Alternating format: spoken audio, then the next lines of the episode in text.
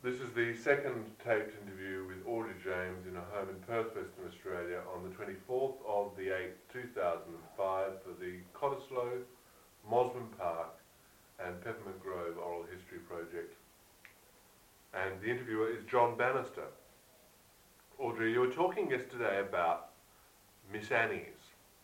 Could we talk a little bit more about Miss Annie's? I understand you would be there for two years. Yes. Uh, I was 12 when we first went there, and um, almost 14 and a half by the time I left. And I understand that Miss Annie was disappointed when you left. Yes, furious. We were all sitting round the lunch table, and she said Miss Brooking, the woman who taught French, was there also. And Miss Annie said, and we are losing Audrey and Pat. And she said, these fools of parents who drag their children away from school. So I got up from the lunch table and I was only 14. And I grabbed my sister by the hand and I said, we are leaving. So I was so furious to have her call my parents fools I reacted.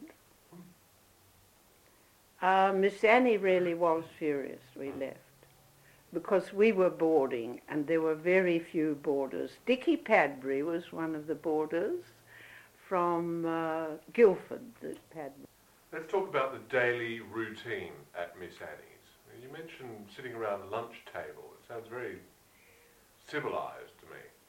Well, we all lunched, the boarders lunched together at one big table because there were only um, about five or seven of us. It was a big table, and Miss Annie stayed at, sat at the top and dished out the food, which incidentally we used to have to walk down to the Cottesloe railway station and collect from the train sacks of meat and veggies and fruit which came down from the Wellington Street markets. Um, the boarders, it was an exercise in the evening for the boarders, and poor Miss Glasgow, the only mistress there was in the school, besides Miss Annie's, uh, used to walk the boarders down, and we all came back dragging sacks of food. Let's talk about um, the daily routine. When would it begin? And then the classes that you can recall, and how it would end. well, it began always with uh, exercise first and then there were prayers. This is when the school started.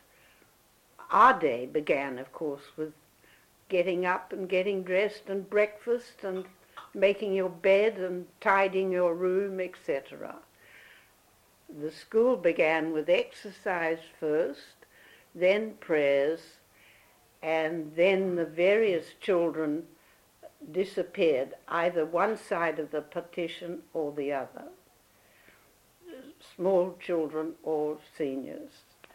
And Miss Annie took the smaller ones different stages, different classes. There might be three different stages around. And Miss Glasgow had the top lot. I started on Miss Annie's side, but then soon went to Miss Glasgow. What was she like as a teacher? Well, very interesting but sometimes quite round the bend. And we were always amused at what she might be wearing because she just seemed to put on one dress over another or really it was quite incredible. you tell a story about her sending letters back to a friend of yours. Oh, well, my boyfriend Dick Burt was at Guildford Grammar School and he used to write to me. And Miss Annie never even showed me the letter, but she sent them all back in a terrible looking envelope, and poor Dick was so embarrassed. This large envelope with unopened letters spilling out on the floor at Guildford Grammar. Hmm. Um, and she, Miss Annie insisted on reading all our letters to our parents. So it was not easy uh, to complain about anything in the school. Mm. We did a lot of play acting and things under Miss Annie's jurisdiction. We did lots of um, Shakespeare, The Fools and the Fairies. I was Titania, I remember, in that, and my sister was Puck. Uh, and also um, various sketches, and it it was great play acting time. But we also were very strong on French. Miss Annie insisted that uh, ceci est la maison que Jean a battue. I can remember the books and we had to read French. We also learned a lot about literature uh, because she was very keen about books and poetry.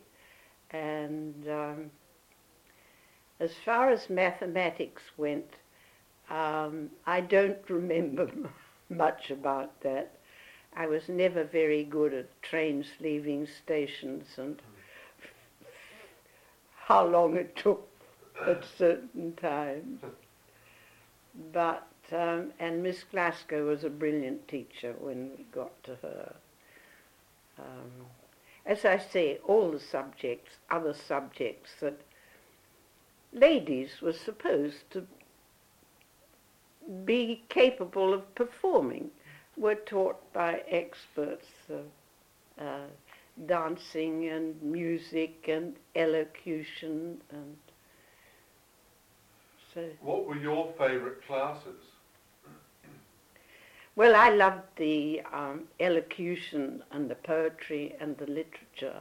Uh, mathematics was never a strong subject of mine. But later on, I did take physics and geometry. I have a very factual mind, and I can always work out facts. If something, two things together equals so and so, I can find out uh, the y's, you know. If so, a plus b plus c equals x, will you find y somewhere? You know? But uh, in fact, in my uh, mathematics exam at Loreto, I did most of the sums uh, by uh, algebra. Uh, but we can talk about Loreto, but the favourite subjects at, at Miss Annie's to me uh, was on the um, artistic side, yes. Was there a, a, strong emphasis? It sounds to me as though there might have been a strong emphasis on the artistic. Yes, yes, there was. And not much emphasis on anyone ever learning to earn, to earn their own living, because none, none of us expected to or were expected to. But that was, I was only 14 then, that was young time.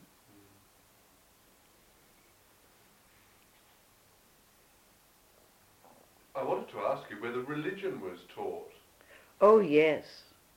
As I say, we had prayers every morning before. Yes, uh, the um, whoever was the vicar at um, Actually, we used to go always to the little All Saints Church up near PLC it was then. Every Sunday, of course, uh, to church. Yes, and the whoever was vicar there, and I don't think there was a resident vicar at All Saints, so it probably came from St. Luke's. Uh, but he used to come in, there were Bible classes, yes huge prizes for um, no, what was it called? Um, religious doctrine or something. Uh,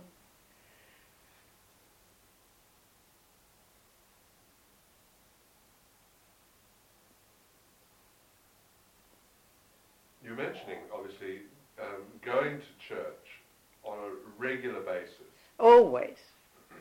We had to walk up to All Saints Church from Miss Annie's. How would you conduct yourselves going off in a group through the, the suburb, through the neighbourhood? Well, we just walked two and two along the pavement with the mistress behind. If there were five of us or seven of us, there were never more. Uh, when How- she would walk with us. How would you be dressed? Oh, in school uniform. Describe the uniform to us.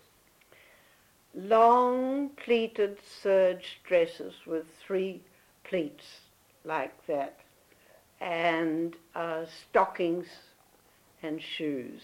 Shirt underneath the pleated, well, like a pinafore really, the pleated serge was with the pleats, and tie and shirt tie.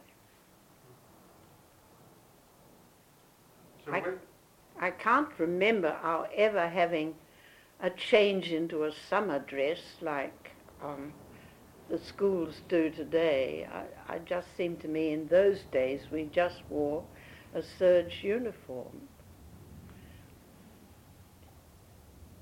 And when I took my swimming exam for the silver, that's what I had to wear to swim 300 yards.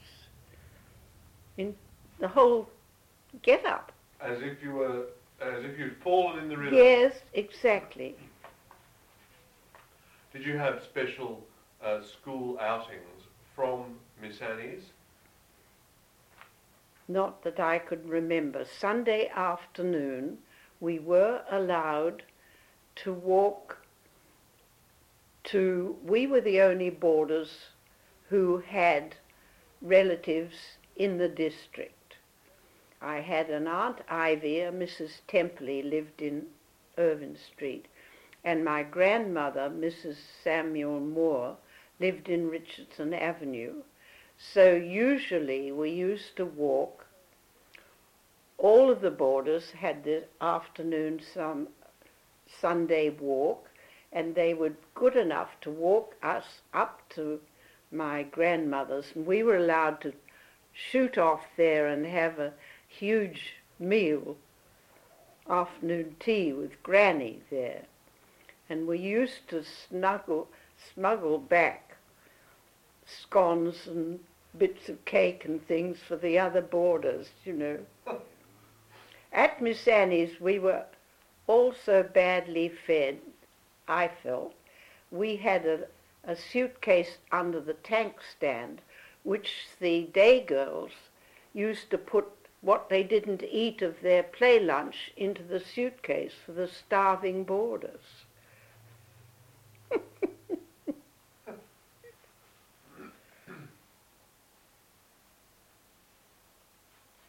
We've spoken of, uh, general area, and, and presumably people would know that you were a, a, a young woman from Miss Annie's. How would they know? People in the neighbourhood, people at the village.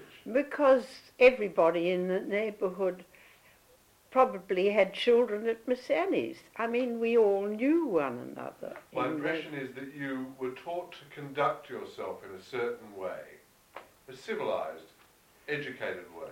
Yes, yes, yes, we were. Uh, we did, um, when we were day girls, before we were put uh, to board, uh, to board, I was only put to board when I was 14. I was a day girl from 12 till then. It was when my mother went with my father to Cochinchine that my sister and I were put to boarding, and we were only there for a couple of terms before they sent for us. So Uh, I was more of a day girl at Miss Annie's and Boarders, and we did stop on street corners and chat, sitting on suitcases before we dispensed to our own streets and homes. Uh, but as you were walking home from school, there were always at least five or six children going your way, or so. Um, and of course, uh, uh, the people in the district could see you all. I mean, they knew how we all behaved because there were no big walls then. All gardens looked out upon one another, the streets were open, nobody locked doors. And of course, in those days, um, as far as our parents went, the shopping, you didn't have to deal with supermarkets. I mean, there was Luce the grocer on the corner of, of uh, Stirling Highway, where the Grove is now, and you simply rang up every week and sent an order, and he delivered that on the kitchen table. And everyone called. The greengrocer called, the butcher called, so uh, there was not the shopping situation of staggering back from supermarkets with bags everywhere. Hmm. Uh, no fridges. We had an ice box, ice chest on the back veranda, and the iceman came and brought the ice. And a, a canvas bag hanging on the veranda with a mug. We never knew anything about fizzy drinks as children. We never. We sometimes had lemonades at birthday parties and things, but otherwise, if you want to drink, you simply went to the water bag.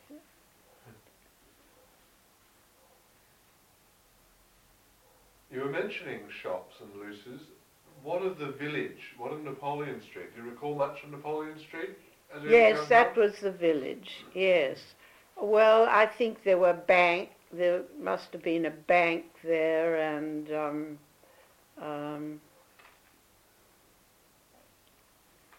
and I don't remember really much. Oh, and a haberdashery shop. There was a where you bought um, needles and pins and all that sort of thing.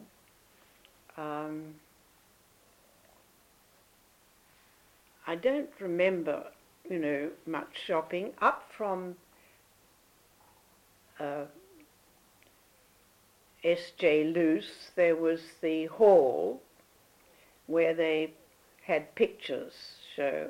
I remember Saturday afternoon was all children there. They had these frightful films about the perils of Pauline and, you know, somebody always left hanging on over an embankment to be continued next week. And then there was an outdoor picture theatre. Um, but huge houses extended all the way down there. There were quite a lot of wealthy people. I mean, people like Vincent's, Winterbottom's, Meacham's, Folks Tailors. And that was, of course, before Retail Alley, as we call it, started, you know. Where was Retail Alley? That was all down the esplanade because the shopkeepers, they were, there were ledgers on the corner and then the Brearleys, then folks' tailors, they had an antique shop somewhere, and the Aherns, and then you got the Bones, the Bairds, the Batemans, so it went on. That was Retail Alley when all those people moved in. How were those people seen by the people that have been there?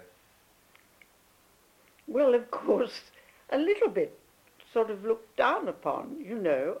But of course, they were very wealthy. They ran all the uh, the Bones and uh, not so much the Bairds. There was theirs was a smaller shop. But the Aherns, of course, very strong with all the Catholic groups. the nouveau riche. Right. I wasn't going to say it, but as against this ordinary middle class sort of suburb that were there. Of course, my mother, all my mother's sisters married Englishmen. They didn't marry Australians. But of course, they were amongst those who suffered from the First World War. Now, my brother, my mother's three brothers were in Gallipoli. One was killed, the eldest. One came back with a silver plate in his head, and the other with a huge wound here. It ruined so many of the men that my mother's generation would have married, you know.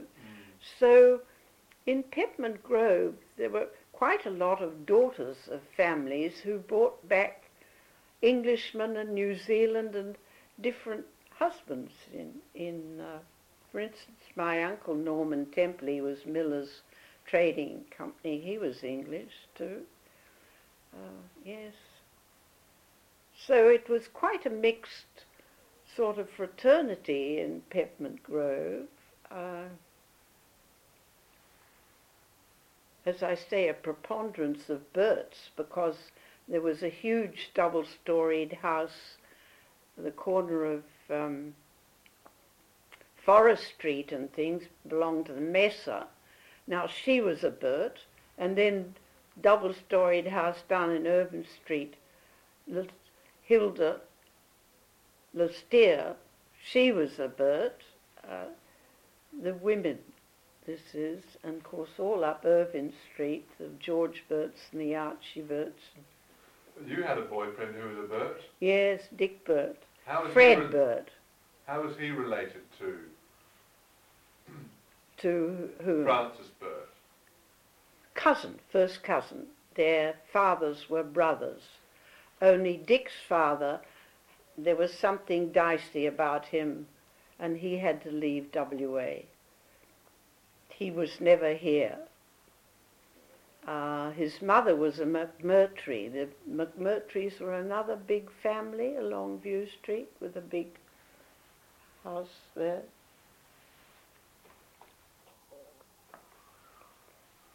I wanted to discuss your grandmother. Your grandmother had a house somewhere in Peppermint Grove. Whereabouts was your? Oh, in Richardson Avenue. Describe the house to us. It was rather a big house. I Oh, enormous. The front gate, you came up steps, a huge veranda all round the house, of course, front and back. You went in and there was the library that side, and then about 50 yards of sitting room, all overlooking the river.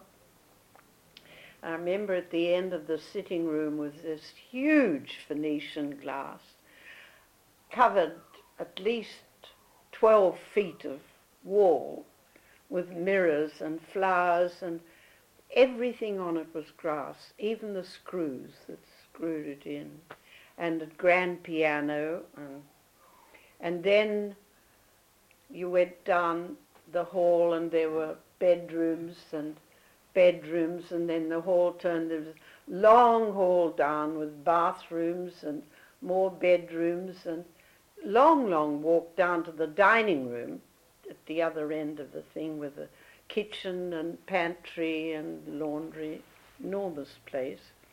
It's now cut in two. They cut it down the long passageway down and course an enormous veranda all round. So when we came back from Melbourne, I was six, and before my parents settled anywhere, we spent about six months with Granny at uh, Richardson Avenue, which was when I went to P- PLC. Um, What was life like at Richardson Avenue? well, we loved it. I mean, yes, uh, the huge tennis court there and uh, veggie gardens and stables and and uh, masses of room to roam and play and You could get down to the river if you. We were not allowed. It was just too dangerous. The cliffs were too steep. But um, you c- could, if you wanted to venture out, you know, uh, which we didn't really do. And great uh, accent on music. I mean, my grandmother played beautifully. Always in the evenings there were sing-songs round the piano and